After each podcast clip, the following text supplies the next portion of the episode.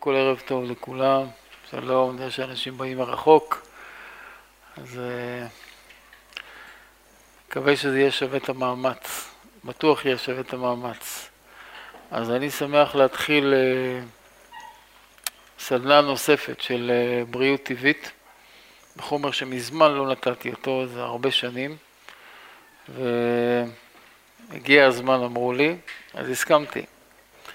שצריך לדבר על הדברים האלה, צריך לדבר על זה כמה שיותר. אה, אנחנו קוראים לשיטה הזאת שיטת הבריאות הטבעית.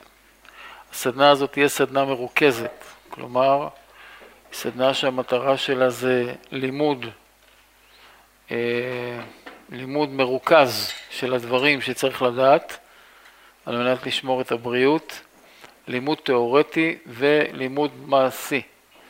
אני מקווה, בעזרת השם, שבסוף הסדנה הזאת אנשים ידעו איך לעשות את השינויים המתאימים בחיים שלהם כדי לשמור את הבריאות.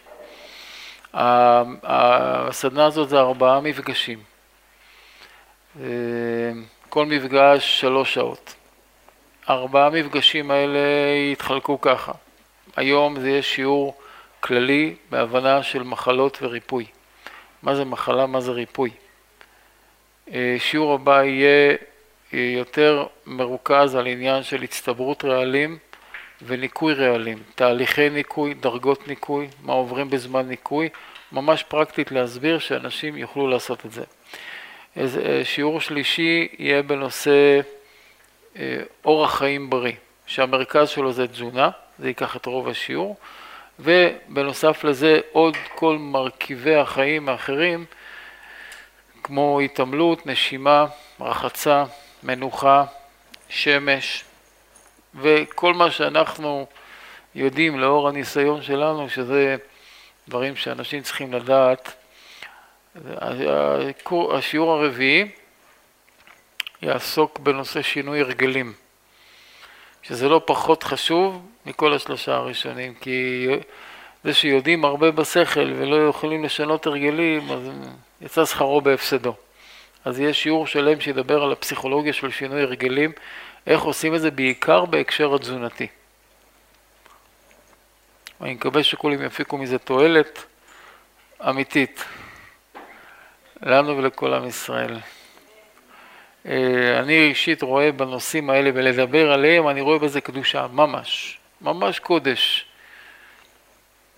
כי אני עובד בתחום הזה של אה, מה שנקרא רפואה משלימה או אלטרנטיבית, שאני לא מסכים עם שני המילים האלה, זה קרוב ל-30 שנה. קרוב ל-30 שנה. וככל שאני ממשיך עם זה, אני רואה שהדבר הזה יותר ויותר נחוץ, תכף נבין למה. אז אה, רק שיהיה לתועלת. למה אנחנו עושים את הסדנאות האלה? כי אה, בריאות באופן כללי, מנקודת המבט שלי, זה מצווה מדאורייתא. לשמור את הבריאות זה לא רשות, זה חובה. בורא עולם מצווה אותנו להיות בריאים, ונשמרתם לנפשותיכם מאוד. רוב העולם רוצים להיות בריאים, אף אחד לא רוצה להיות חולה, אבל לא יודעים את הידע ששייך לעניין של בריאות. אנחנו, הנר לרגלינו זה האמרות של הרמב"ם, שהרמב"ם לדידי הוא גדול הרופאים, שהיה והוא אולי שיהיה גם עד שיתגלה הרופא האמיתי, אבל זה, אה, מודים לזה לא רק אה, מי שעוסק ברפואה טבעית, כולם מתפלאים איך הרמב"ם ידע מה שידע. ורמב"ם יש כמה אמרות מאוד חזקות שלו, שאחת מהן חזקה ביותר היא שהוא אמר בהלכות דעות, פרק ד', הוא אמר שכל מי ששומר על אורח חיים בריא, או זה לא המילים המדויקות, הוא נותן שם שורה של עצות איך לשמור את הבריאות, הוא אמר כל מי שינהג על פי מה שאמרתי פה, אמר אני ערב לו, אלה המילים החזקות האלה שכולם מצטטים אותם, אני ערב לו שלא יבוא לידי חולי כל ימי חייו. לא יהיה חולה. וזו פליאה גדולה מאוד, איך הרמב"ם מבטיח, הרי יש היום לפי הרפואה וירוסים, חיידקים, אוטואימוני, תורשתי, טריליון דברים שאדם בכלל לא שולט לטענתם, אנחנו נסביר את זה אחר כך, לא שולט בבריאות שלו. והרמב"ם אומר הפוך לגמרי, אתה יכול להיות מאה אחוז אדון לבריאות שלך. לא להיות חולה כל ימי חייו. הוא אמר שבזקנה יכול לבוא לידי חולשה, אבל לא חולי. יזקין בשיבה טובה וימות על מיטתו, וככה, הוא אומר, אבל בלי, בלי מחלות. אז הרמב"ם מדגיש את זה, שיש פעולות שאנחנו יכולים לעשות, מה זה יכולים? חייבים לעשות, כדי למנוע חולי ולהישאר בריאים. אז זה לא רשות, זה חובה. אז צריך ללמוד את זה. והקורס הזה, בעזרת השם, ילמד את זה בצורה פשוטה וקלה. לא צריך להיות רופא או ביולוג או ביוכימאי להבין מה שאני הולך להגיד פה היום. מה צריך? שכל ישר ולב פתוח. לשמוע את הדברים. כי אני יודע שהדברים שאני אומר הפוכים לגמרי למה שהכניסו לנו לגולגולת מגיל אפס. לגבי מה זה מחלה, מה זה תרופות, איך נהיים בריאים. אז צריך לב פתוח, מה הגמישות להבין את הדברים האלה ובזה יהיה לנו רווח גדול מאוד. תראו שהדברים הם לא כל כך מסובכים, הם פשוטים להבנה והם שכל ישר, הם לא נוגדים את ההיגיון.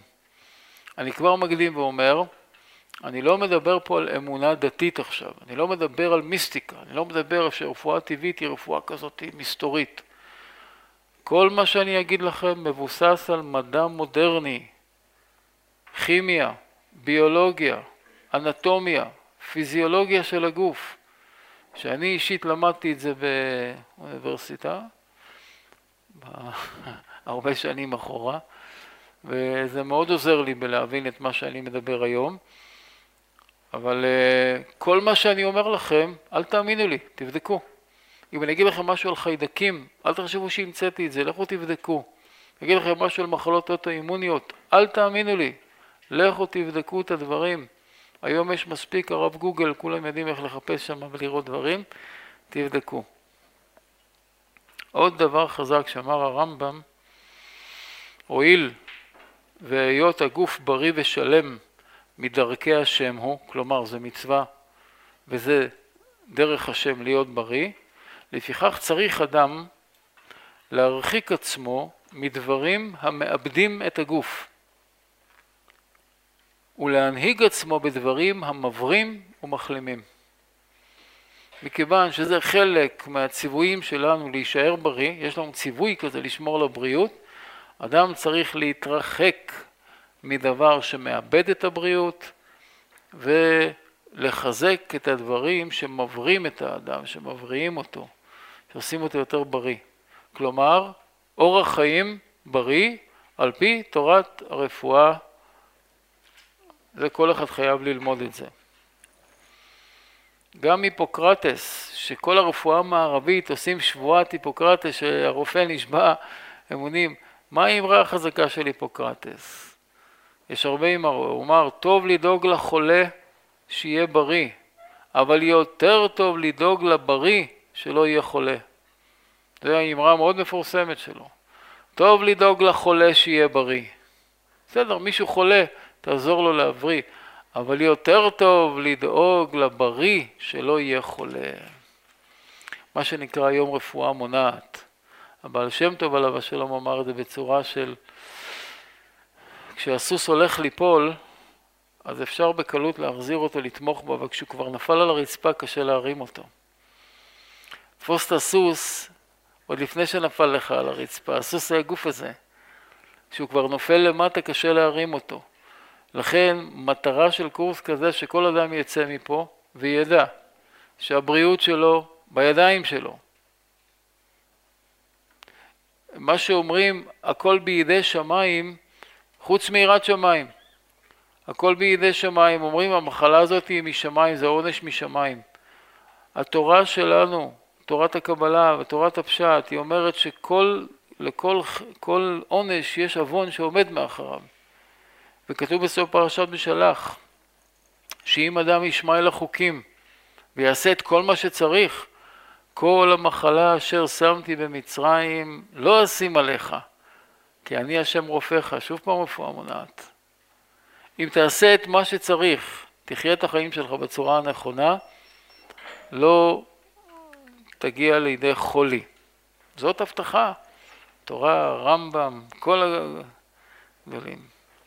כמובן את החומר הזה, השיטה של הרמב"ם היא העמוד המרכזי, אבל אני למדתי עוד מאדם שהוא גם גאון ברפואה, יצחק בן אורי, זיכרונו לברכה. צריך להכיר לו טובה ולהגיד שזה חלק ניכר מהחומר הזה מתורה שהוא העביר לי אחד על אחד לפני שהוא נפטר, ממש הייתי התלמיד האחרון שלו. ומאוד מאלי שטראוס, זיכרונו לברכה, שהיה טבעוני גדול, ומספרים של הרבה קדמונים, טבעונים ואנשים שעסקו ברפואה טבעית הרבה שנים, כמו הנרי לינדלר, הרברט שלטון, נורמן ווקר, זה שמות שאני אזכיר אותם לאורך הדרך, שכולם הבינו את הדבר שכתוב לנו כבר לפני 800 ומשהו שנה בכתבי הרמב"ם, שהבריאות שלנו בידינו, הבריאות זה דבר טבעי, המחלה זה לא טבעי. להיות בריא זה טבעי. להיות חולה זה לצאת מהטבע. שלכל המחלות יש סיבה. אנחנו נלמד את הסיבה הזאת. ושאין ריפוי חולי בלי הסרת הסיבה. זה אקסיומות מה שאני אומר לכם עכשיו. אין מחלה בלי סיבה. ואין ריפוי בלי הסרת הסיבה. כלומר, אם אדם חולה בגלל סיבה X, עכשיו לוקחים ומרפאים אותו עם כל מיני עזרים שבאים לשתק את הסימפטומים של המחלה, לא יצליח, לא משנה כמה זה יהיה משוכלל. ואיך יקראו לשיטה הזאת דיקור, הומאופתיה, צמחים, לא משנה, כל עוד שלא הסירו את הסיבה לחולי, כמו שאדם יש לו חור בתקרה בגג ומים נוזלים מהגג למטה. אז הוא ישאב את המים על ידי דליים, או על ידי משאבה, או על ידי מקל ספונג'ה. יש כל מיני דרכים להוציא את המים שמצטברים. רק דבר אחד יעשה את הריפוי השלם, לסתום את החור שם. כל עוד שלא התייחסנו לסיבה המקורית, ואנחנו נלמד פה את הסיבות, תראו כמה זה פשוט, זה מגוחך כמה זה פשוט.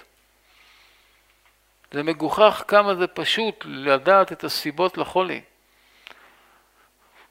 והם ידעו כולם שבלי הסרת הסיבה לחולי, אז אין ריפוי.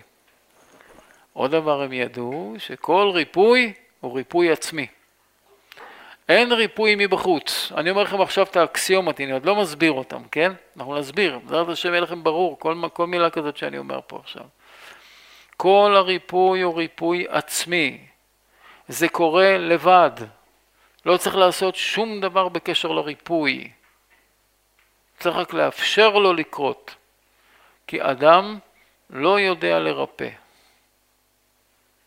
רק כוח הבורא שברא אותנו הוא כוח הריפוי, אין כוח אחר שמרפא בטבע. כשנבין בשיעור היום בעזרת השם מה זה ריפוי, תראו למה האמירה הזאת היא כל כך נכונה וצודקת. אבל כל ניסיון לייצר ריפוי של איזה מחלה נועד לכישלון. הדבר היחיד שאנחנו יכולים לעשות, לתת לגוף את האפשרות לעשות הריפוי הספונטני העצמי הזה. וזה פלא פלאים, כמה כוח הריפוי הזה חזק. או נגיד את זה אחרת, כמה רזרבות הבורא נתן לנו בגוף הזה, שאפשר להתעלל בו שנים על גבי שנים, וברגע שאדם חוזר למצב של ריפוי, של בריאות אמיתית, כמו שאנחנו נסביר, המערכות מתחילות להשתקם. לפעמים זה כבר לא פועל, לפעמים המערכת כבר כל כך מנוונת ומדוכאת שכבר זה לא פועל. אבל אנחנו לא מרפאים, מה אנחנו עושים? לומדים פה בסדנה הזאת איך לתת למערכת שלנו את התנאים האידיאליים לעשות את המקסימום פעולת ריפוי כאן ועכשיו. לא דומה אדם שהוא בגיל 84 עם עוגמת נפש וכל מיני דברים כאלה לאדם בן 20 שרק התחיל עם מרץ ושמחה. לא דומה. אז כוחות הריפוי כמובן שונים. אבל זה לא אומר שזה לא הפוך גם כן. יכול להיות אדם בן 84 עם נפש חזקה ובריאה וכו', ראיתי כאלה. ואחד בן 20 שהוא כבר זקן וכמעט קבור באדמה, מבחינה מנטלית, נפשית. אז יש הרבה מרכיבים בריפוי, נלמד אותם בעזרת השם. למה צריך לדבר על זה? כי לצערנו מצב הבריאות של הציבור הולך ומתדרדר. הולך ומתדרדר בקצב שהוא מדאיג ביותר. זה שלא מעלים את הנושא הזה לכותרות של החדשות, כמו שמעלים את החיזבאללה ואת האיראנים ואת כל הדברים האלה שמדאיגים אותנו באמת בצדק, אבל זה יותר גרוע מהכל. כמה מתו לנו במלחמות, בעזרת השם שייפסקו, כמה מתו? כלום לעומת תאונות דרכים. וכמה בתאונות דרכים לעומת חולי סרטן? כמה מתים מסרטן? כמה מתים מהתקפי לב? אתם יודעים שהסטטיסטיקה של משרד הבריאות, שיצאה לפני שנה בערך, שאחד משלושה אנשים בדור הזה יחלה בסרטן, אחד משלושה.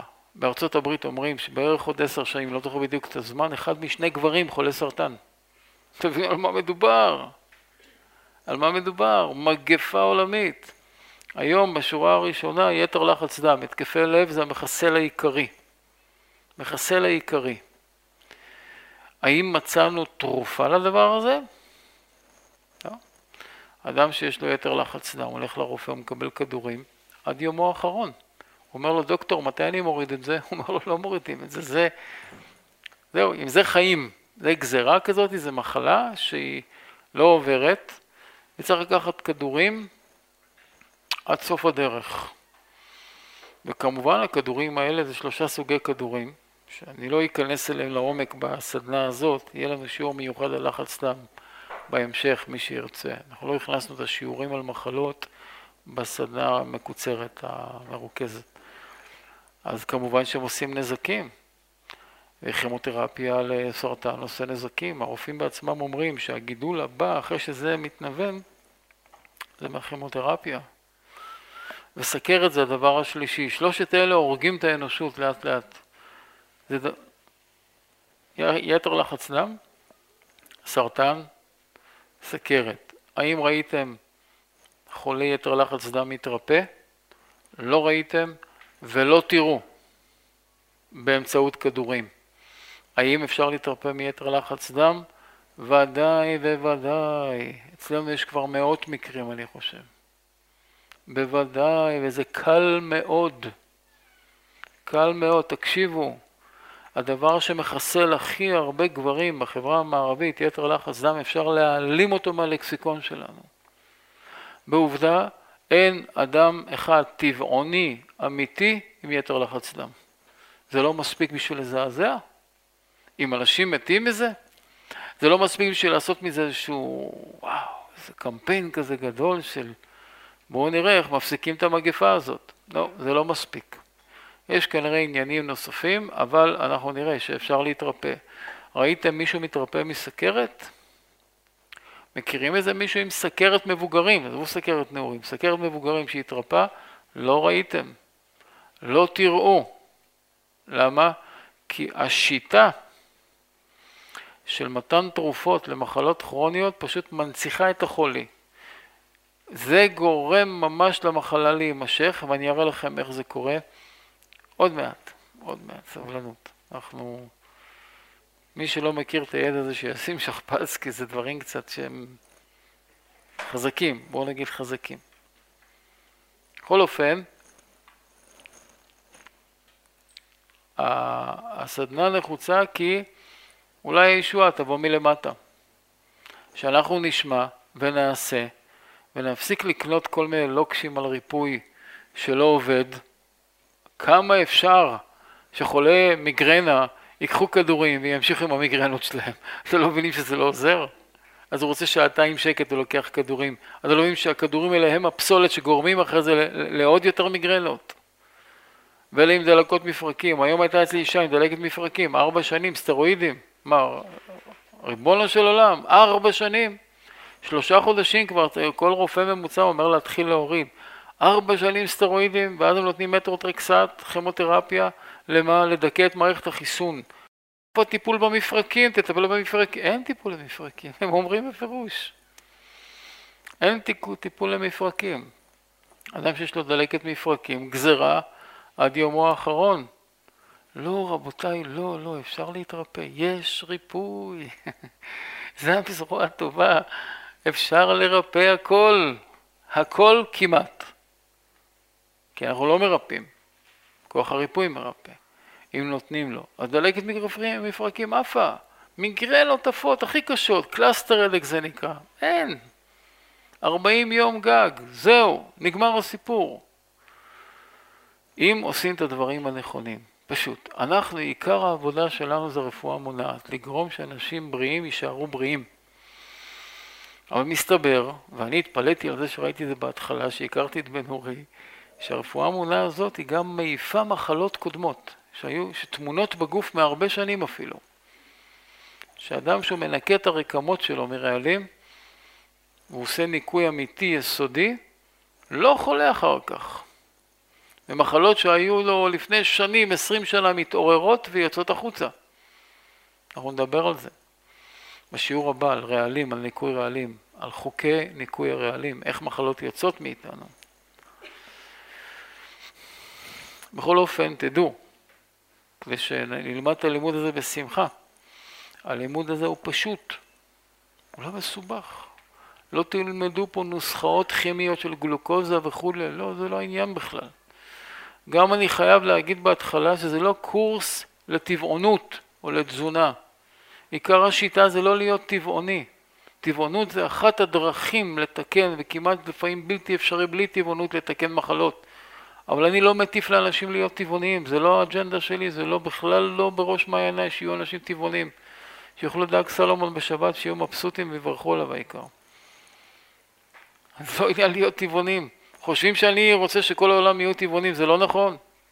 מה פתאום? אני בעד בריאות, לא בעד טבעונות, לא בעד uh, שום שיטה אחרת, רק בעד בריאות.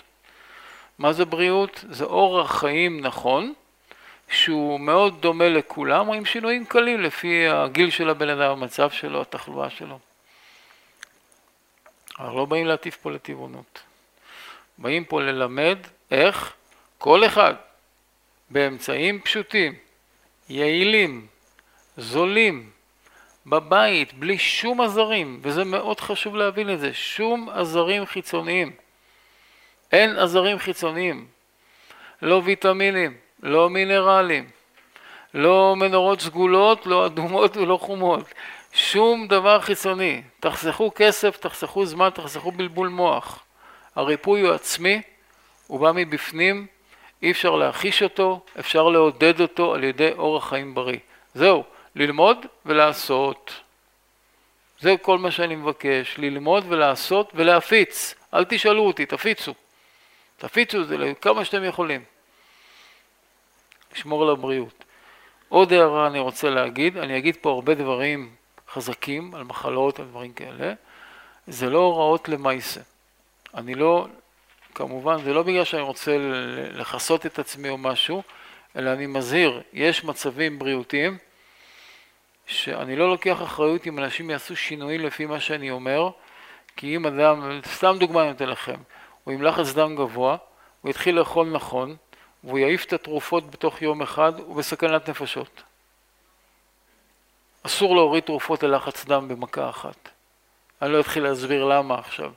אז תהיו זהירים מאוד, וכדאי שמתחילים את הדרך הזאת שאני אסביר עליה, וכל אחד ירצה להתחיל אותה. אין אפשרות לא. להתייעץ עם מישהו. לא איתי כי אני עמוס מאוד, אבל יש ברוך השם אנשים שכבר למדו את זה, אנשים טובים שיודעים את החומר ו... ואפשר להתייעץ ולקבל הדרכה מאנשים שלמדו את הקורסים הארוכים ובעזרת השם לכל אחד יהיה מענה.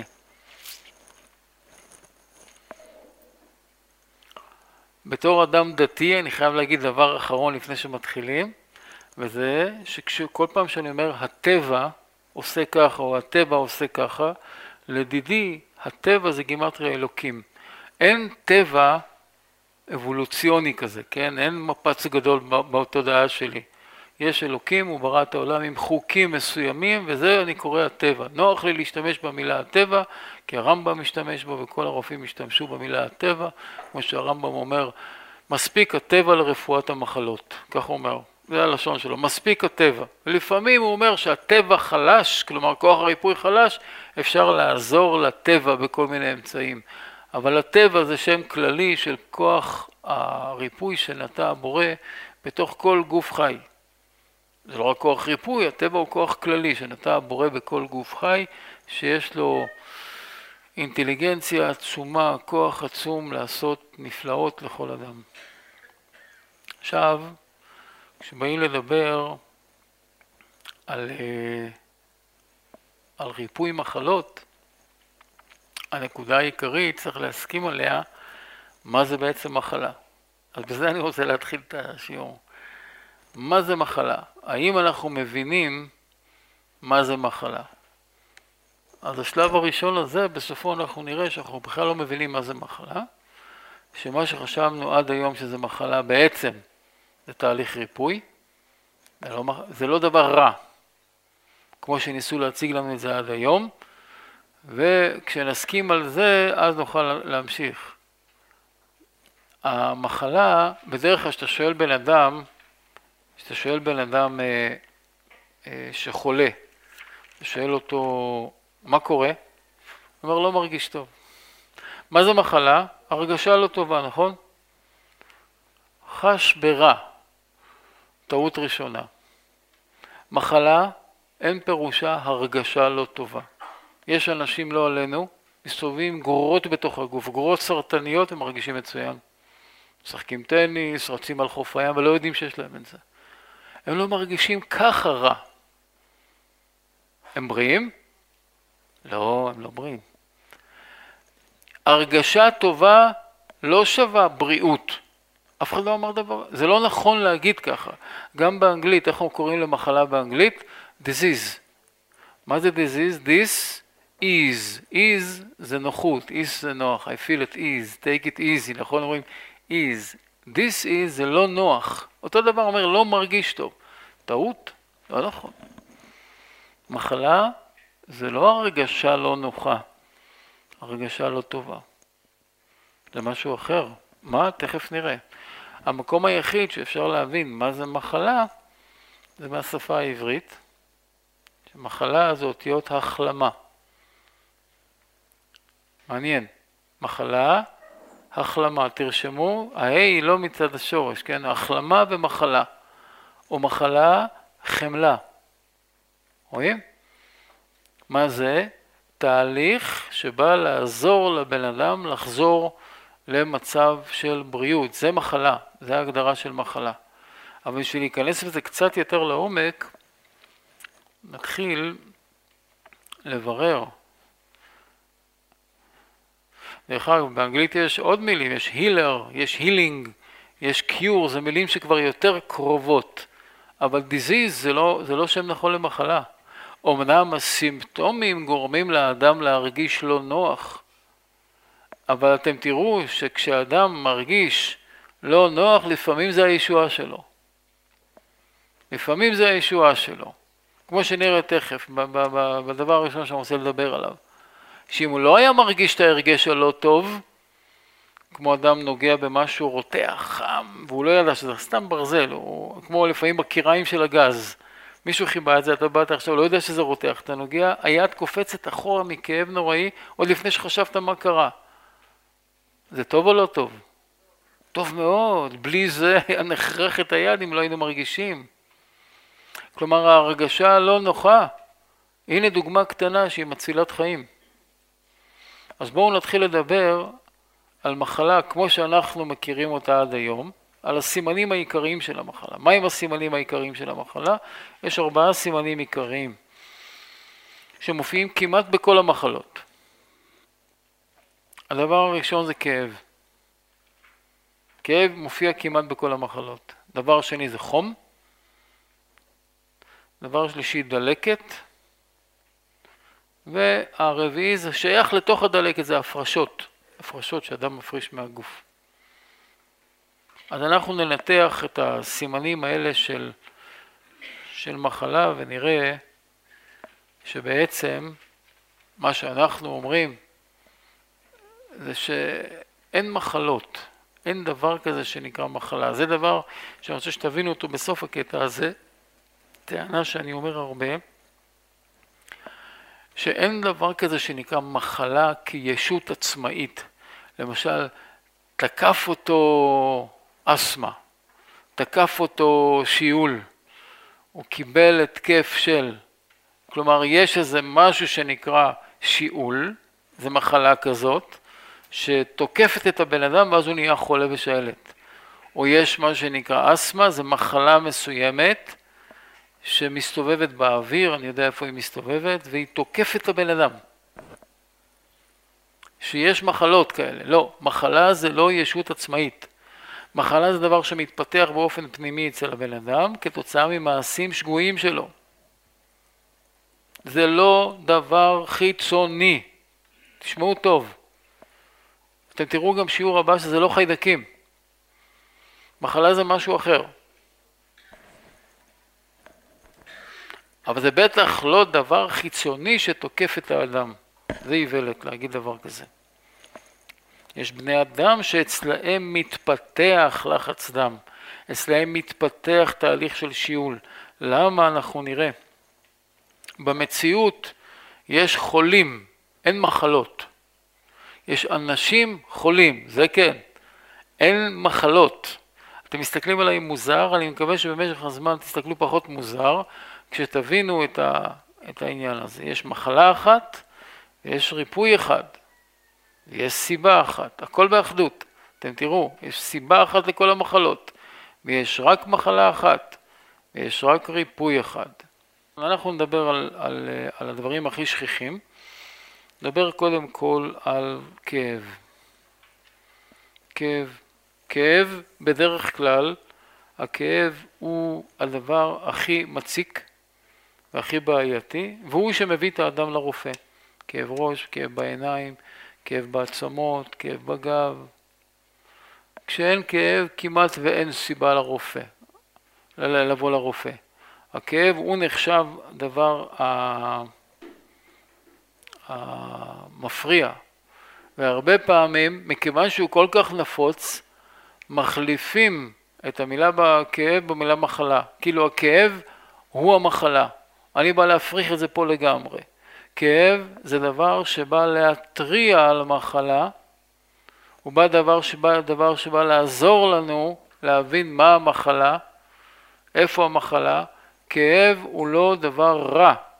כמו שאמרתי קודם עם זה שנוגע במשהו הרותח, והיד שלו עפה אחורה בגלל שכואב לו, הכאב הזה, לולא הכאב, אתם יודעים שיש, זה היה נכון לפני כמה שנים, אני לא יודע אם עכשיו זה עדיין נכון, כי יכול להיות שזה השתנה מבחינה טכנולוגית, אבל זקנים, כל חורף מגיעים, אז זה היה איזה שלושת אלפים זקנים, מגיעים לחדרי מיון עם כוויות בידיים. ממה הכוויות האלה? יש להם את התנורים העתיקים האלה של הסולר, שזה בוער כל השנה, כן? לפעמים שקר, אז הם הולכים עומדים ליד התנור ושמים את הידיים להתחמם. ופתאום מריחים ריח שרוף. ואז הם לא מבינים מה הריח השרוף, זה מהידיים שלהם. הם קיבלו קביעה ולא הרגישו, כי העצבים כבר כהים. ואז הוא חצי שנה עם תחבושות, צריך להחליף את זה כל הזמן. כמה הוא היה שמח להרגיש כאב, הבן אדם הזה. אדם שיש לו איזה בעיה בברך וכואב לו. נראה שאנשים מתייחסים לכאב כמו משהו רע, תקף אותי, כל המטרה עכשיו זה להעביר אותו. לא, הכאב בא להציל אותך מנזקים, לתת כדורים נגד כאבים זה חוכמה קטנה ביותר ורעה. כי מה כדור נגד כאבים עושה? הוא מטפל בכאב, בבעיה? לא. הוא יושב לך על מערכת העצבים, בסינפסות, יש כאלה חוטים שמעבירים, מערכת העצבים זה כמו חוטי חשמל. יש סינפסות ומרווחים, הוא סותם אותם כדי שההרגשה לא תעבור הלאה, כמו שנגיד אם היינו במייזיד לוקחים אדם, מסממים אותו איכשהו כדי שלא ירגיש את החום, זה רשעות ממש. אז אם יש לך כאב, מה הכאב הזה בא לעשות? להגביל אותך, כדי שלא תעשה נזק לאותו מקום חולה. אם יש סיבה לכאב ואתה עכשיו רוצה רק לא להרגיש אותו, זה שטות. כמו אדם נוסע באוטו והמנורה האדומה של המים נדלקת. מה הוא עושה? הוא, הוא רואה שמשהו לא בסדר, אז הוא חותך את החוט של המנורה. פש, עכשיו הכל טוב, הוא ממשיך לנסוע. החכמולוג, מה יקרה? הרי מה זה יראה? שאין מים ברדיאטור, עוד מעט הכל מתפוצץ. אם אתה עכשיו סותם את ההודעות של הגוף, שיש פה איזה משהו של מצוקה, מה עשית? גרמת למצב להחמיר. כל טיפול לא נכון בכאב, והטיפול הנכון היחיד בכאב זה לטפל בסיבה שגרמה לו, אבל צריך לדעת את הסיבה. אם אדם כואב לו הראש כי הוא שותה קפה ואוכל שוקולדים ומטוגנים, אז אם הוא לא יוריד אותם, שום טמיגרן ושום, זה לא יעזור לו, תבינו. כי נגיד, סתם אני זורק לכם עכשיו, שמיגרנות, כאבי ראש נגרמים מעומס רעלים בדם, שלא מביא מספיק חמצן, ואז נשאר קיבוץ בכלי דם וכולי, זו תורה שלמה של כאבי ראש. עכשיו, אם רוצים שהוא לא ירגיש כאב ראש, כי הוא באמצע ישיבת הנהלה דחופה, וזה לוקח איזה כדור, הוא ממשיך את היום, מה, קורה, מה הכדור הזה? הכדור הזה זה רעל בעצמו. הוא מרעיל עוד יותר את הדם, ויש כאלה לוקחים כמה כאלה ביום. אז הכדור נגד כאב ראש הוא הסיבה לכאב ראש הרבה פעמים. כי הוא מרעיל את הדם. מה זה כאב? מנגנון אזהרה, הצלה. הצילו. להתעלם מהסימפטום, להעלים אותו בצורה מכוונת, זה שטות. זה שטות. ילד יש לו איזה בעיה, הוא בא מתלונן, עשו לו משהו בבית ספר וכולי. אז לא, אין לך כוח לשמוע עכשיו תלונות. מה אתה עושה? לוקח איזה ספרי, מרסס את הילד, הוא נהיה שקט, הוא מחייך, סיממת אותו, נו, הבעיה עברה. זה נשמע מצחיק, נכון? אחד מכניס מים, יד למים רותחים. כואב, נכון? מה הפתרון? קח אקמול. תשאיר את היד ותיקח אקמולים, יעבור לך הכאבים. זה נשמע מגוחך, נכון? תבינו שזה מה שעושים. פה, מה העצה? תוציא את היד מהמים. לאט לאט זה יחזור חזרה. אבל להגיד לך להשאיר את היד במים ולקחת אקמולים עכשיו, זה הפתרון לכאבים? רוחא ואטלולא, זה לא נכון. אז כל מיני הכאבים שאנחנו מנסים להעביר אותם, בלי להתייחס לשורש שלהם, לסיבה שלהם, זה מחמיר את הבעיה. זה גורם לחור הזה בגוף שגורם לכאב, גורם לו לגדול. למה? כי צריך להבין. קודם כל, מה זה כאב? כאב נוצר מלחץ עודף על מקום מסוים, או מחומרים שמגרים עצבים. תמיד זה לחץ על עצבים שגורם לחוסר זרימה. הרפואה הסינית, מעניין, הגדירה יפה, כאב, הם אמרו סטגנציה. אמנם סטגנציה זו מילה באנגלית, אבל זה תרגום של המילה בסינית שאומרת שכל כאב נגרם מסטגנציה, עם אדון בעברית, עומדים. משהו נתקע בגוף וגורם שלא יהיה זרימה. שאין זרימה בגוף זה מקור להמון בעיות, המון מחלות. לכן הבורא עשה שכל מקום תקוע, גם בגוף וגם בנפש, יכאב לנו. אתם מבינים? שלא נוכל לסבול את זה. הרי אדם חוטף מכה וכואב לו, מה הוא עושה? הוא עושה ככה, נכון? וזה בדרך כלל מעביר את הכאב אם זה מכה קלה. למה? כי מכה גורמת לחוסר זרימה. חוסר זרימה זה כאב, אז בשביל להעביר את זה אנחנו יוצרים זרימה. אבל נגיד, אם זה לא יצר את הזרימה הזאת, ימשיך לכאוב. אז אם תיקח עכשיו כדור שבגלל לא תרגיש את הכאב, מה עשית? כי תבינו, לכאב יש תפקיד. מה התפקיד של הכאב? אחד, ללמד את האדם לקח, שפעם הבאה שהוא בא לקיריים, שייזהר שהוא נוגע בדבר הזה ולא יזיק לעצמו. הנה, כבר דבר חיובי, ללמוד לקח. בדרך כלל אדם לא לומד לקח, אדם זה יצור שתמיד חוזר על הטעויות שלו. תראו חתול, במקום מסוים קיבל מכה, הוא לא חוזר לשם. אין לו גאווה עכשיו לנסות עוד פעם. בן אדם תמיד חוזר למקומות שהוא קיבל מכה, למה להוכיח שהוא גבר. דבר שני שכאב עושה, מונע מהאדם הפעלה של אותו מקום פגוע. כי מקום פגוע יכול להתרפא רק במנוחה. אז אם כואב לך בכתף או כואב לך בברך, אל תנסה להזיז את זה בכוח. זה ריפוי טבעי. כי מה הכאב עושה? אומר לך, תשמע, פה הגבול שלך. תיזהר, תעשה יותר, אתה מותח את הרצועה שמנסה להתרפא. אני זוכר, לא עליכם, לא על כל ישראל, היה לי תאונה אחת בחיים, ברוך השם שלא יהיה יותר. תאונת דרכים ממש לא נעימה, ויצאנו בשלום, ברוך השם, שום דבר. רק היה לי כאבים בצלעות. עשינו צילום, הכל בסדר. שכבתי בבית כמה ימים, צמתי, אבל מה, מה אני זוכר? שהנשימה, הייתי נושם עמוק, היה כואב לי. אמרתי, ריבונו של עולם, איזה יופי זה. כאילו הכאב היה בדיוק בטווח, הוא עוצר אותי שאני לא אמתח את הרצועות שמתרפות עכשיו, אתם מבינים? למה הבורא נתן לי את הכאב? להתעלל בי עכשיו? לא. הכאב הוא הגבול שלי. עד כמה, עד כמה אתה יכול לנשום ועדיין הרצועות מתרפאות. אתם מבינים מה קורה שם? זה, זה טראומה שמזעזעת את הרצועות, שבין השרירים, יש שרירים ברצועות בין הצלעות. לא נשברו צלעות ברוך השם, אבל השרירים, יש סיבים קטנים ברצועות קטנות. כנראה חלק מהם נפגעו. אז הבורא אומר לי, תשמע, שכב במיטה, תנשום שטחי. ואז שהיו מצחיקים אותי, או שהייתי משתעל, מה זה כאבים? ואז הריפוי נעצר, אתם מבינים? להיכנס לתוך הכאב לא טוב, כי הכאב משרת את הבן אדם. זה עוד דבר שתעשו מנטרה, תרשמו את זה על הזה, כל מה דאביד רחמנה לתו אביד. כל מה שהבורא עושה, הכל לטובה. זה לא טעויות, זה לא מקרים. אתם מבינים, יש, כשאומרים במקרה, מקרה מתכוונים שאין פה שליטה עליונה מלמעלה בדבר הזה. לא. אם הכאב שלך הוא בגבול הזה, זה לטובה, הדבר הזה לטובה. אם התחיל לך כאב בברך, באים אליי הרבה אנשים, כאב בברך שמאל. אז מיד אני שואל אותו, יש לך אוטו? הוא אומר לי כן. כמה פעמים אתה יוצא ונכנס מהאוטו? עשרות פעמים ביום. איך הוא עושה את זה? הוא עושה את זה בצורה לא נכונה, הוא מסתובב על הברך, אתם יודעים, רוב האנשים פותחים את הדלת, מוציאים את הרגל, ואז מסתובבים עם הגוף, במקום להוציא את שתי הרגליים, כי הברך לא אוהב את התנועה הזאת, אני פיזיותרפיסט גם מכיר את זה, לא אוהב, זה שוחק את הסחוסים בפנים. אז אני לא אוהבים את זה. אז אני אומר לו, תשמע, רק תתחיל לצאת נכון מהאוטו, הכאב עובר, ובאמת ככה זה קורה. אז מה הכאב הזה, למה הוא בא? להגיד לו, תשמע חביבי, אתה ממשיך ככה, זה הולך לקראת ניתוח ברך. תפסיק לצאת ככה מהאוטו. תצא ישר מהאוטו.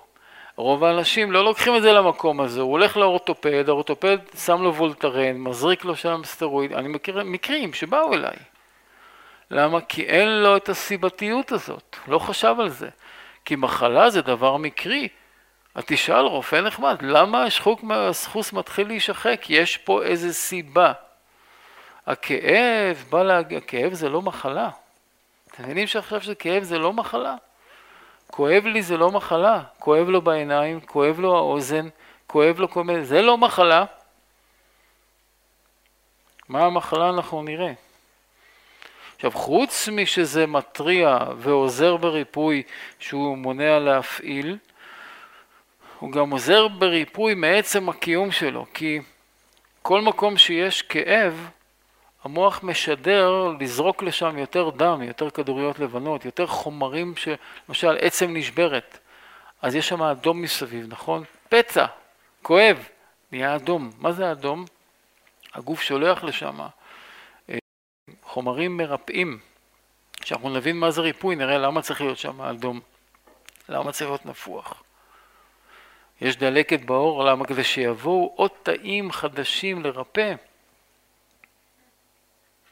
וכולי וכולי. אז שימוש בתרופות במצב של כאבים לא דבר מומלץ, אלא אם כן התרופ... הכאב משבש לאדם את הדעת, אז אנחנו לא מתערבים בדבר כזה. אנחנו פה אומרים רק עכשיו תורה כללית לגבי מה זה כאב, איך צריך להתייחס אליו. בואו נגיד כאב זה לא מחלה. אז אם רופא נותן משהו לחולה בשביל להעביר כאבים, תדעו שהוא לא עושה נכון.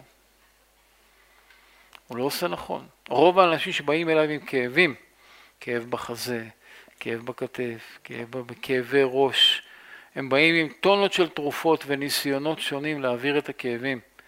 לא, מה שצריך לעשות זה רק להעביר את הסיבה לכאב הזה. לא להתאכזר לכאב.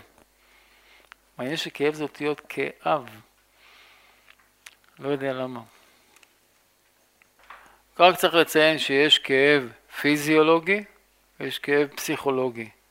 כאב פיזיולוגי זה כאב שהוא נוצר כתוצאה מלחץ עודף על מערכת עצבים. כאב פסיכולוגי זה בעיקר מפחד. למשל, אדם אה, עקץ אותו משהו בגב, אז אמרו לו שזה היה נחש או עקרב. הוא יכול להתעלף ולאבד את ההכרה מזה. פתאום בא מישהו אומר לו, לא, לא, זה היה איזה יתוש כזה גדול קצת. אה, פחות. הכאב הפסיכולוגי הוא כתוצאה מהפחד של הבן אדם, ההתרשמות שלו מהדבר וכולי. וגם זה, נתתי פה דוגמה פשוטה, אבל יש דברים שאדם יש לו איזה כאב פנימי והוא חושב שיש לו גידול סרטני. נורא ואיום. אז זה, כל הדברים האלה צריך ללמוד אותם ולדעת להתמודד איתם. אבל מה שהגענו בסוף החלק הזה, להבין שכאב הוא לא המחלה. חום זה הדבר השני. שאדם שיש לו חום, הוא חולה.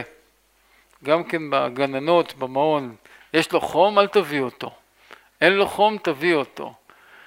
כלומר, אם יש לאדם חום, הוא מוגדר כחולה. מה זה חום? אדם צריך להיות 37, 37 וחצי, עולה לו מעל 38 חום בגוף, אז האדם הזה מוגדר דלקתי וחולה. ברפואה הרגילה חום זה נורת אזהרה, זה סכנה ממש, ומיד להוריד את החום. אנחנו אומרים הפוך. ילד שהוא למשל אפאתי ולא עולה לו החום זה מסוכן. חום זה דבר מרפא. יש בגמרא מה שנקרא אש דחולין, אש של אנשים חולים. אדם שהוא חולה ואין לו אש, יותר קשה לו להתרפא. חום, למה עולה חום? יודעים למה עולה חום? מה זה חום? הרפואה עד היום לא יודעת למה עולה חום. ממה עולה חום? תשאלו רופאים. ממה עולה החום? חום זה אחד הסימנים של דלקת. יש כמה סימנים של דלקת, חום זה אחד מהם. אנחנו אומרים דווקא כשיש חום גבוה, גוף בריא וחזק, הוא יצא מהר מהמחלה שלו. ממה אנשים מפחדים בחום? שהחום יעלה מעל 40 מעלות, זה סכנה נוראית וכולי וכולי. תדעו לכם שמה שאומרים שחום הוא דבר מסוכן, זה בעניין של אה, אה, קרישה של חלבונים בגוף. אז חלבונים מתחילים לקרוש בגוף ב-43 וחצי מעלות. כשהגוף מגיע ל-42 מעלות הוא אוטומטית פורק חום. באחת מהדרכים המקובלות זה או זיעה, זה ברוב המקרים, אצל ילדים זה פרכוסים. פרכוס, מה זה פרכוס? שחרור חום עודף. זה נראה נורא, אבל תדעו שאין אף ילד עד היום שמת מפרכוס. תלכו לחדרי מיון ותראו שיש ילד מפרכס, יגידו לכם אל תעשו איתו שום דבר, אין מה לעשות, הרפואה גם אין מה לעשות איתו, אפילו גם הם לא נותנים כדורים במצב כזה.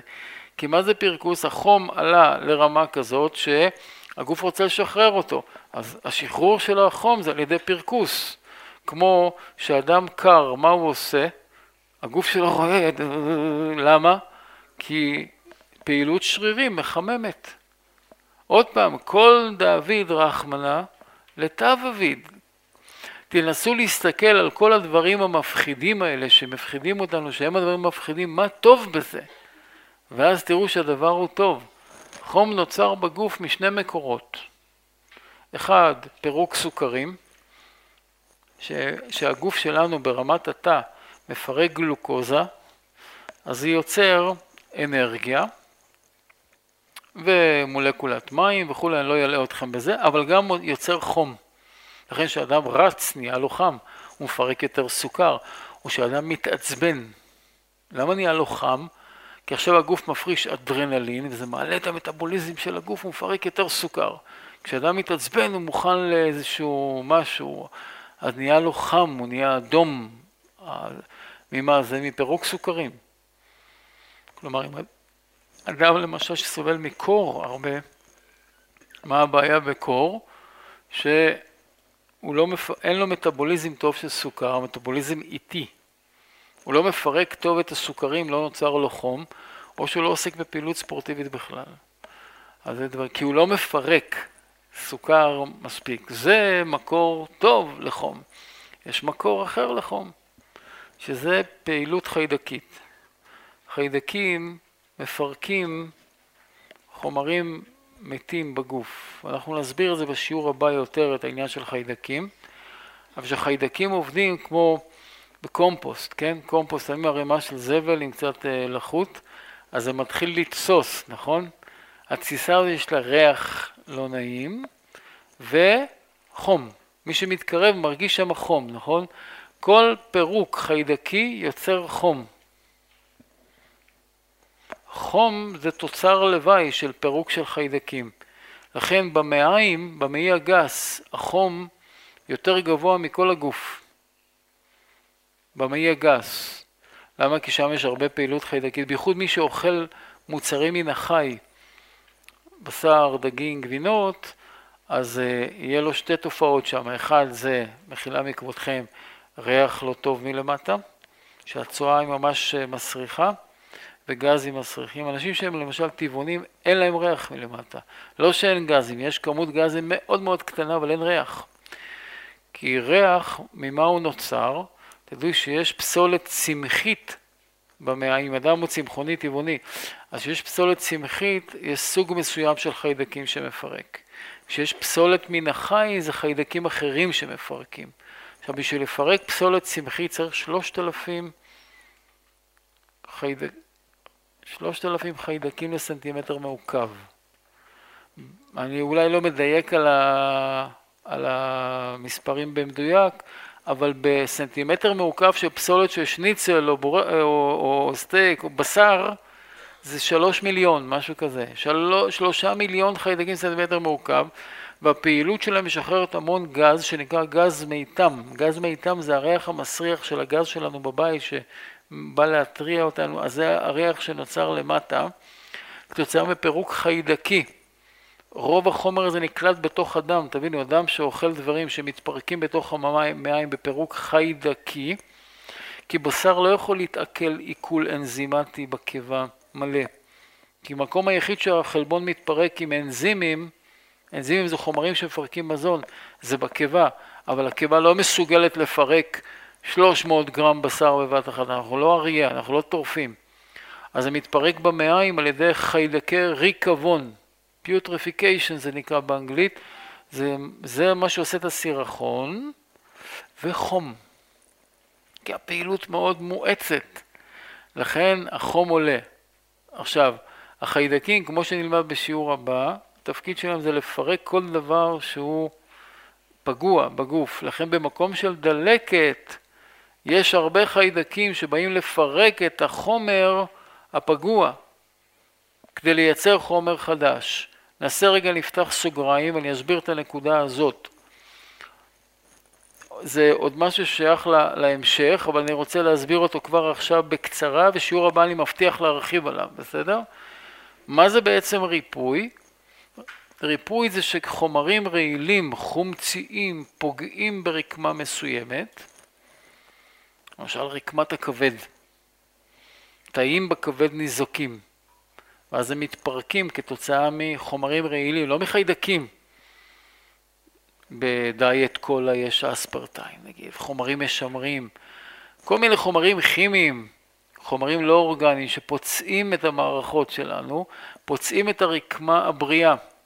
לא חיידקים, הרעלים, כמו שנראה בהמשך, הם המקור של הבעיה. אז הרעלים האלה פוגעים ברקמה. הגוף רוצה לרפא. מה זה ריפוי? אם אתם רוצים לקחת מילה שמשכפלת את המושג ריפוי, זה התחדשות. היכולת של הגוף ליצור רקמה חדשה במקום זו שהתבלטה. איך, איך הגוף עושה את זה? קודם מפרק את הישן, כמו שאם אתה רוצה לעשות טיח חדש בתוך הבית, אבל יש איזה מקום רטוב, רקוב, מה אתה עושה? קודם מקלף את מה שניזוק. בלי זה אתה לא יכול לעשות חדש על הרקוב. אז הגוף יש לו מנגנון של פירוק, של איבר שניזוק, של רקמה שניזוקה. הפירוק הזה קורה על ידי חיידקים. אין משהו אחר בטבע, ואני אסביר את זה עוד פעם בשבוע הבא יותר, אבל אין משהו אחר שמפרק רקמה חיה. רק חיידקים, הם מפרקים את זה, נוצר מוגלה, נוצר דלקת והאזור מתנקה. דלקת זה תהליך ריפוי, אז הדבר הזה הוא מתנקה, ואז הגוף מייצר תאים חדשים במקום הישנים שמתו או ניזוקו. בתהליך הזה יש הרבה חיידקים. תדעו, כל הזמן מוחלפים תאים בגוף שלנו, כל הזמן. אבל זה קורה בקצב איטי, לכן החום של הגוף הוא לא עולה. אבל כשיש דלקת באיזה מקום, מה פירוש דלקת? יש פעילות חיידקים עודפת, החום שם עולה, אז החום בכל הגוף עולה. מבינים? גלי חום בנשים, מה זה? חום שבא בדרך כלל מלמטה, נכון? מהאזור של המעיים. חום בזמן מחלה הוא לא סימן של מחלה, הוא לא המחלה. כי תראו, חיידקים, הרפואה אומרת שחיידקים עושים מחלות. חיידקים, אתם יודעים, בקור עובדים פחות טוב. איך אנחנו יודעים? כל אחד יש לו בבית קופסת פלא כזאת, נכון? שהוא רץ אליה כל פעם שיש איזה קצת מועקה. נקרא פרישדר, מקרר. למה שמים ירקות במקרר? כי הקור גורם לחיידקים לפרק יותר לאט, או להירדם. בשלוש מעלות החיידקים רדומים, לא עובדים. לפי זה, אם חיידקים היו עושים מחלות, מתי היה צריך להיות יותר מחלות? בקיץ או בחורף? בקיץ. למה השפעות הן בחורף? ראייה חותכת שזה חיידקים לא עושים. יש לנו עוד הרבה ראיות, חכו, שבוע הבא. אבל הדל... החום, ומה הוא מאפשר לחיידקים לעבוד טוב? אתם יודעים? לא בחדר קירור. ואז החום נקרא אש דחולין, אש של חולים, שהוא גורם מרפא. לא להוריד חום. אני לדודות מודאגות בטלפון, מה אתה אומר לבת שלי שחום זה טוב וזה וזה, וואו וואו, אני מפסיק לתת עצות בטלפון. אל תשאלו אותי עצות בטלפון. אל תשאלו, הטלפון שלי כבר התפרק, כן, כבר אה, לא יכול לסבול את זה. אבל אה, מה אני אומר להם? תעשו קומפרס קר שירד לו החום, אז היא רגועה. אבל אין שום בעיה. להוריד חום? למה להוריד חום? שיסבירו לי. מה הבעיה בחום?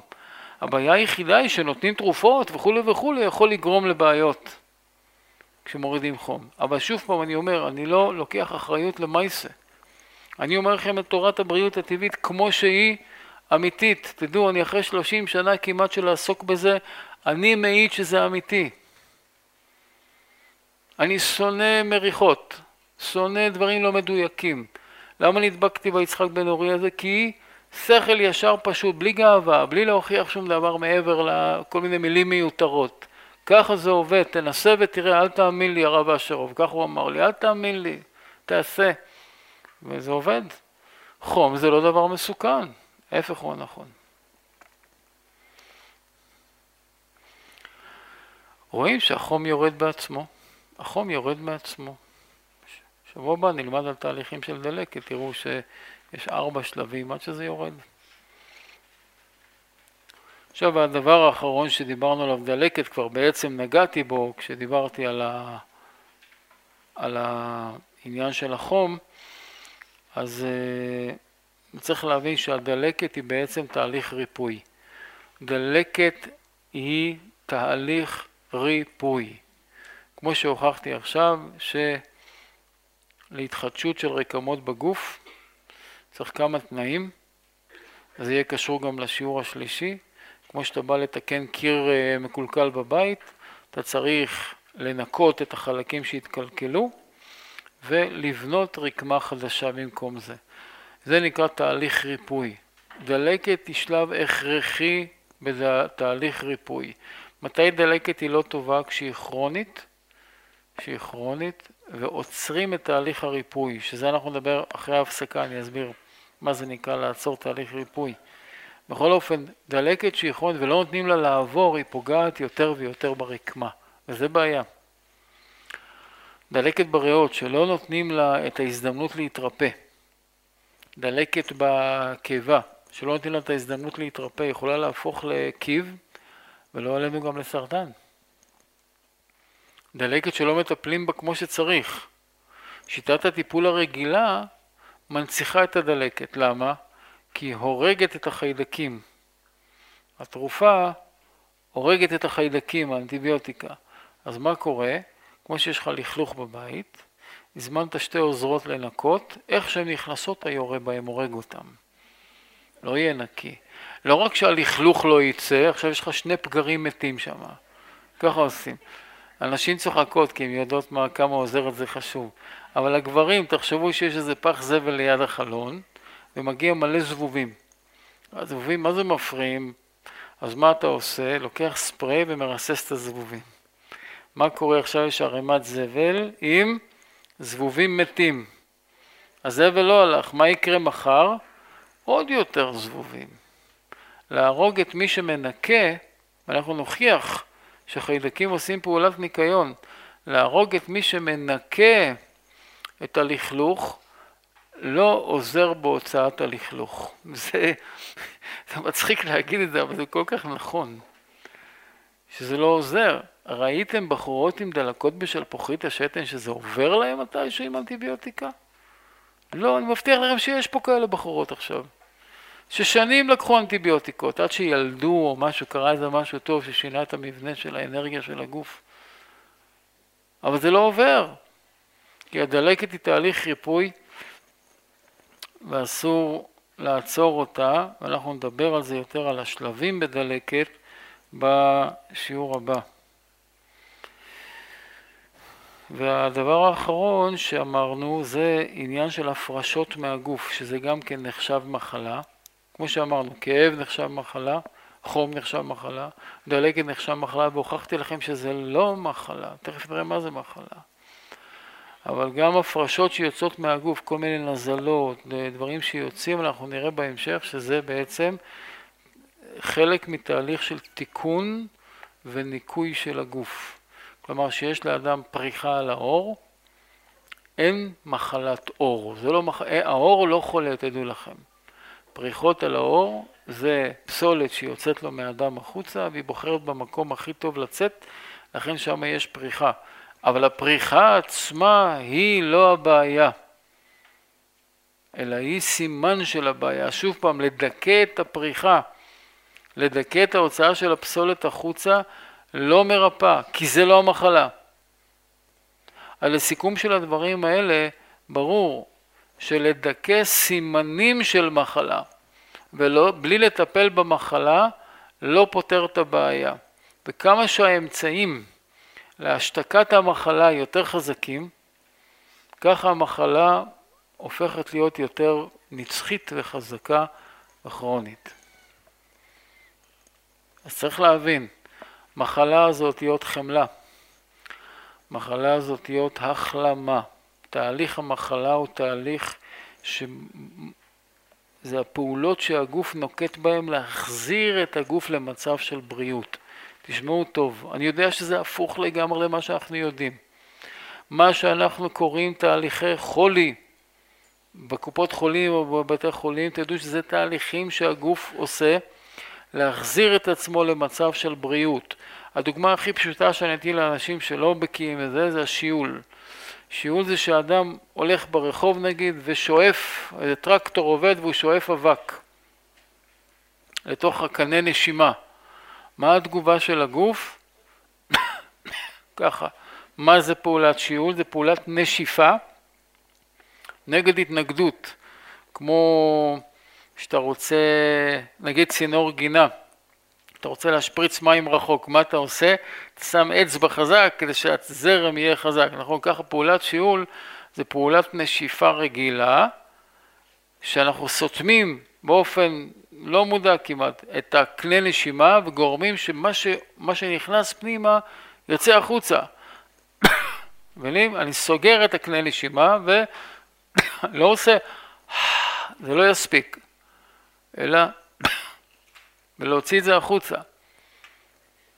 עכשיו, שיעול זה מחלה? אם הולכים לקופת חולים, אדם חולה בשיעול, זה מחלה או לא? רופא יגיד לו כן. הוא משתעל כבר כמה ימים, משתעל כמה שבועות. מה התרופה? סירופ. יש עוד סירופים היום? יש, סירופ. מה הסירופ עושה? זה חומר שעובד על קנה הנשימה, שלא יוכל להתכווץ הרבה. מבינים? כאילו, הפעולה של השיעול זה גירוי בקנה הנשימה. אז אם לא ירגיש את הגירוי זה יעבור. לא. אז מה הפעולה? אם זה לא עובד, הסירופ לא עובד, מה נותנים? תרופות נגד שיעול. אני בטוח שאתם לא יודעים מה זה תרופה נגד שיעול. התרופות נגד שיעול זה חומרים שעובדים למערכת העצבים, במוח, במרכז הנשימה. יש לנו מרכז שאחראי על הנשימה שלנו, שיפעל כמו שצריך. אז נותנים חומר שמאט את פעולת הנשימה כדי שלא יהיה שיעול. אתם מבינים מה עושים? משתעל. כשאני מדבר על שיעול תמיד משתעלים בשיעור. מה השיעול עושה? מוציא את האבק המסוכן הזה החוצה. שיעול זה לא מחלה, שיעול זה הריפוי של המצב. נוצר מצב לא טוב שהוא מחלה. מה, מה, איך, מה המחלה פה במקרה הזה? האבק, האבק. זה לא משנה אם זה אבק שמפריע לפעולת הנשימה, או קוטג' 9% שעושה לך ומגרד פה בנשימה. זה לא משנה. פעולת השיעול תמיד זה פעולה ש... פולטת החוצה מקנה הנשימה חומרים שמפריעים לנשימה. אז פעולת השיעול צריך להפסיק אותה? לא. את מה צריך להפסיק?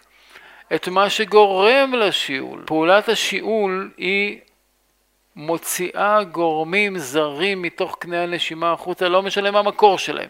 עכשיו אם אתה הולך לרופא עם כמה שבועות שיעול והוא עוצר לך אותו, נגיד רופא, אחלה רופא, יש לו עכשיו אמצעים לעצור לך את הנשימה. אתה לא משתעל, מה קורה עכשיו עם האבק? נשאר בפנים. מה יקרה לאורך זמן? גירוי. השיעול ייפסק? נגיד החומר שהוא נתן לך יפסיק את ההשפעה שלו, מה הגוף הבריא רוצה לעשות מיד? אז הוא הולך עוד פעם לרופא, דוקטור זה עזר לי רק לכמה שעות, אז תיקח עוד אחד, בוא נגביר לך את המינון. בוא ניתן לך גם כן משאף. בוא זה, בסוף בוא נעשה לך איזה ניתוח, נוציא את הריאות, לא יהיה לשיעול. יש, נכון, הרבה גורמים לשיעול. אבל השיעול הוא פעולת ריפוי, אני רוצה שתפנימו את זה. אין מה לעצור את השיעול. אדם הולך לאיזה חתונה, אכל uh, סלט תפוחי אדמה עם מיונז, זה מתקלקל מהר, השאירו את זה בחוץ בקיץ, הביאו את זה גם כן למחרת, אכל מקולקל, מה קורה? מערכת העיכול מזהה משהו רקוב, מסריח. מה הפעולה הטובה שהיא צריכה לעשות? הכאה, מיד, או אם זה כבר עבר, חמק עבר לו למטה, מה הפעולה הנכונה עכשיו? שלשול. שלשול זה פעולת הצלה, למה? כל רגע שהסלט מיונז נשאר בתוך המעיים, הוא נספג לתוך זרם הדם. רעלים נכנסים לדם, ללב, למוח, לכל המקומות. אז פעולת השלשול מצילה. אז אם אדם משלשל כבר כמה ימים, הולך לרופא, אימודיום. אה, איזה שם יפה. אימודיום. מה זה אימודיום? הוא עוצר את השלשולים. איך הוא עוצר? הרי המעי הגס הוא צינור שמתכווץ ככה.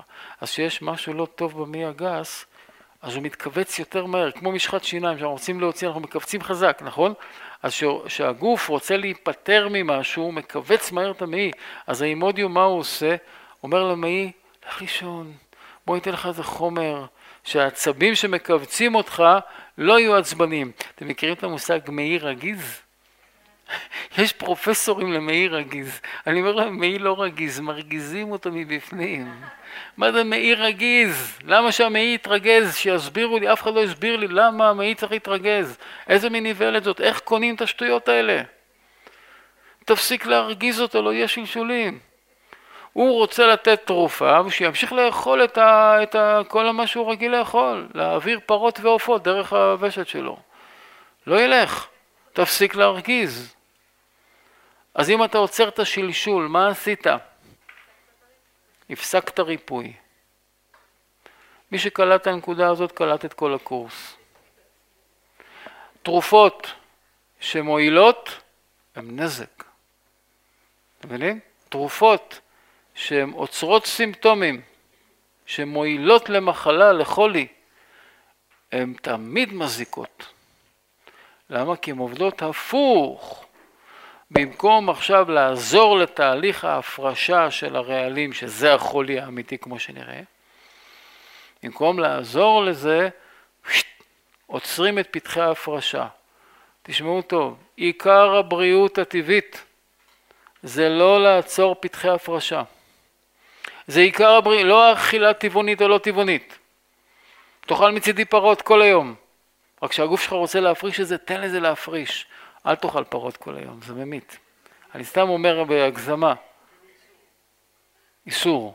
לא טוב לאכול בשר כל יום. אני יכול... למנוע הפרשות זה איסור, כן, אלא אם כן אדם מאבד ויטמינים, מינרלים, כל האשלגן שלו יוצא מהגוף, זה מקרים קיצוניים, ושוב פעם, לא לוקח אחריות על מצבים בריאותיים. יש מצבי קיצון שאני שולח למיון מיד, צריך לקבל מנת דם, עכשיו להתחיל לאכול גזר לא יעזור לך עם המוגלובין 6, לא יעזור, צריך מנת דם עכשיו, או צריך ניתוח עכשיו, יש מקרים, ומי שלא רופא שלא יתעסק עם אנשים חולים, חס ושלום, זה לא המטרה של הקורס. המטרה היא שהבריאים יתמידו בבריאות וכל המחלות שהיו להם יצאו, ילכו, יעופו. אבל צריך להבין, אחד האויבים הגדולים שלנו זה מתן תרופות. אם אדם לא ייקח את הדבר הזה ויחסום את הפרשת הרעלים מהגוף, הוא לא יהיה חולה. לא יהיה חולה. לא יהיה חולה. זאת אומרת, לעצור שיעול, לעצור שלשול, לעצור סימפטומים לא נוחים, זה מנציח את החולי. הבנתם למה אני אומר את זה עכשיו? למה תרופה שלוקחים לעצירה של סימפטום מנציחה אותו? יש למישהו יתר לחץ דם, ונותנים לו משהו שמאזן לו את היתר לחץ דם בלי לטפל בסיבה. הנצחת לו את הלחץ דם לכל החיים. במקום, קח כמה שבועות רק, זה הכל ריבונו של עולם, זה לא לוקח יותר משבועיים. תסיר לו את הסיבות, את השומנים היתרים, את המטוגן היתר, את הקפה, את השוקולדים, תוריד לו את זה לכמה שבועות, תראה, אין לו לחץ דם. מה תגיד על זה? הם לא רוצים לדבר איתי הרופאים שזה קורה, לא רוצים. אני לא בא לשכנע אף אחד, תבינו, אני השתכנעתי. אני רק כואב, עמך ישראל, כואב. אני רואה כל יום אנשים, תבינו, זה כואב הלב. באמצעים כאלה פשוטים, אפשר להתרפא. אז למה לא, ריבונו של עולם, למה לא? להמשך ההרצאה ומגוון מאות הרצאות נוספות, יירשמו לבסוד הדברים, הרב יובל אשורוב.